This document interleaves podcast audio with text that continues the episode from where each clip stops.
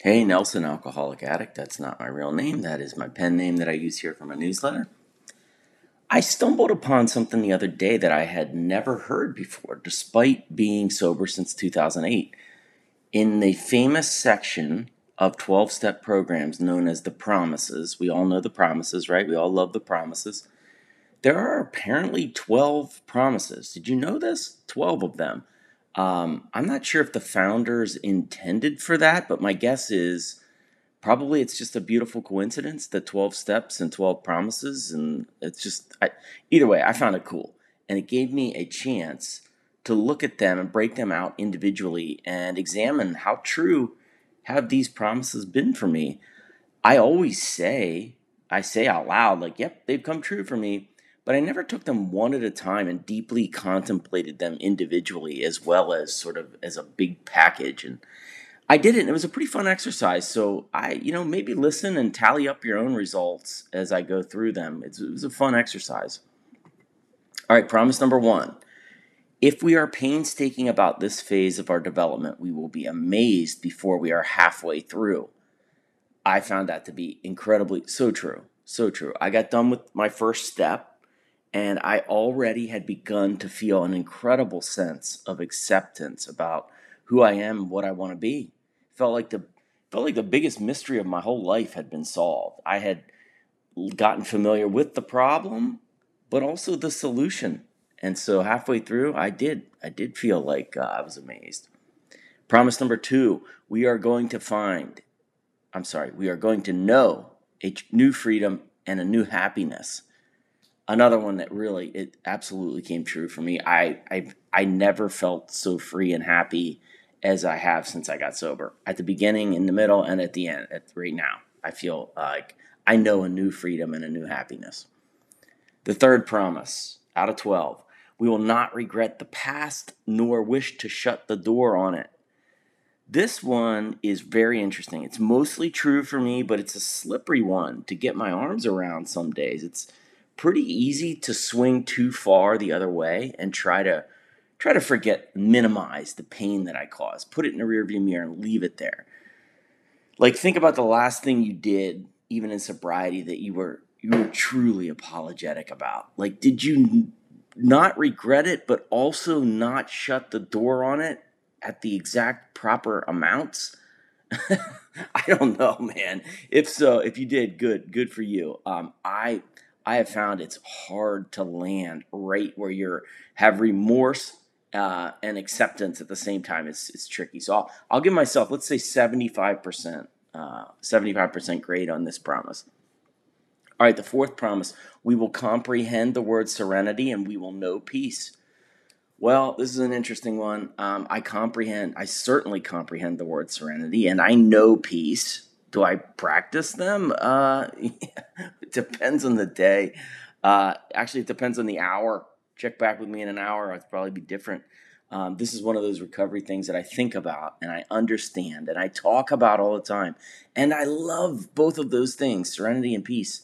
And yet, it's just not easy. It really isn't. Uh, I'm going to give myself, let's say, another 75% on this one, a C. Let's go C. All right, fifth promise no matter how far down the scale we have gone, we will see how our experience can benefit others. I love this one. I find it to be totally true. I do think my my experience can benefit others. I've seen it, and um, it's perhaps the most valuable promise because, you know, investing your um, experience, strength, and hope in others is just like I get so much return on investment from it, and it, t- it takes no money or not a lot of energy. You just put yourself out there, and it's, it's a beautiful thing. So Yes, I'm going to say uh, A plus on that one. All right, the sixth promise. Sixth promise. It's that feeling of uselessness and self pity will disappear. I've absolutely found that this promise came true. Uh, and then it became not true. and then it was true again. Of all the promises, this might be the one that is uh, the most fleeting. It's like catching smoke in your hands. It's just like those feelings, they disappear and then they come back and then they disappear again. It just comes and goes and comes and goes. It's a tough one. I'm still going to say that that has come true for me. Like the real deep uselessness and self pity, the idea that I have no worth whatsoever. I don't feel that anymore. And so that God, that's that's so valuable. So I'm going to say that promise did come true. Seventh promise, we will lose interest in selfish things and gain interest in our fellows. Well, I'm to I'm to give myself like a D plus here. uh, 66%, let's say that. Uh, two thirds. I've gained a lot of interest in my fellows, for sure. But I've only lost some interest in selfish things. Um, not all interest in selfish things. I still think about myself, what I want, what I need on an hourly basis. So let's go. D plus there. Promise number eight self seeking will slip away. Uh, yeah, sure, sure. it slips away, and then I pick it right up again off the ground after I drop it.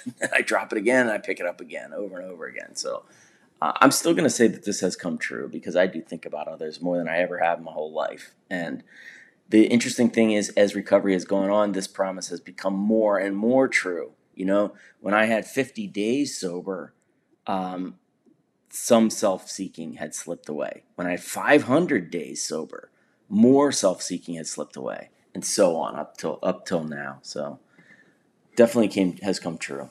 Ninth promise is our whole attitude and outlook upon life will change.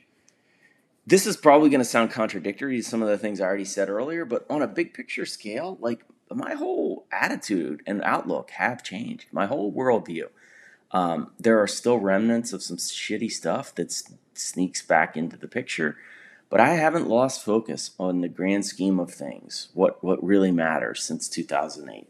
So I'm going to say that one came true. All right, the 10th promise fear of people and of economic insecurity will leave us. Man, uh, yeah, I think I'm gonna I'm gonna give myself like a B minus. Let's say 80% true on this one.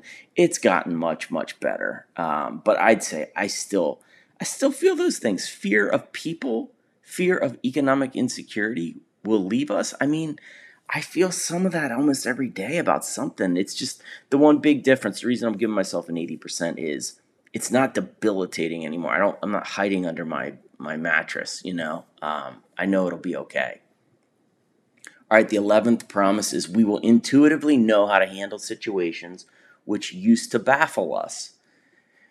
Yeah, I can definitely see this. I definitely have watched as my instincts my instincts get better and better and better. They still are terrible. My first thought is usually bad. I'm, I'm, i still think about that Seinfeld episode about George Costanza where he tries the opposite of his first thought um, of what he should do every day, and it works out really well. I definitely have have some moments like that where I'm just like, okay, this is my gut reaction. Oh, I got to ignore my gut a little bit, or at least have a second thought before I make a decision. So I'm gonna say this came true I do know how to handle situations which used to baffle me because I use you guys, man. I reach out to people and get help. You know, it's a, it's a lot easier to make decisions when you have like sort of a board of advisors of sober people. All right, 12th promise, last one. We will suddenly realize that God is doing for us what we could not do for ourselves. I'm spotty on this one. Um, I, I definitely realize that relying upon a higher power is better for me than being a higher power. I'm not a higher power. Um, do I actually do that every day? Do I actually behave like I can't control the world? Nah, not not even close. I'm gonna give myself let's say let's say A minus, ninety percent true, because I, I definitely think it has come true. That that promise is a real thing. So that is the twelve promises, and the end of the promises, uh, as we have heard at so many meetings, is the uh, couple sentences are these extravagant promises? We think not. They are being fulfilled among us, sometimes quickly, sometimes slowly. They will always materialize if we work for them. That last line is crucial. I 100% believe that, believe all of it, and I've seen it. They materialize if I work for them. I believe in the 12 promises. I've seen all 12 come true.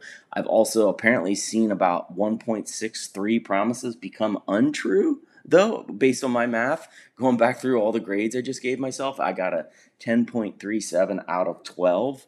Um, 10.3 promises out of 12 promises, which that's about 86%. So 86% is a, it's a, I've been a solid B student my whole life. I always try for A's, but I end up with about an 86%. So it seems fitting. Thanks for letting me share.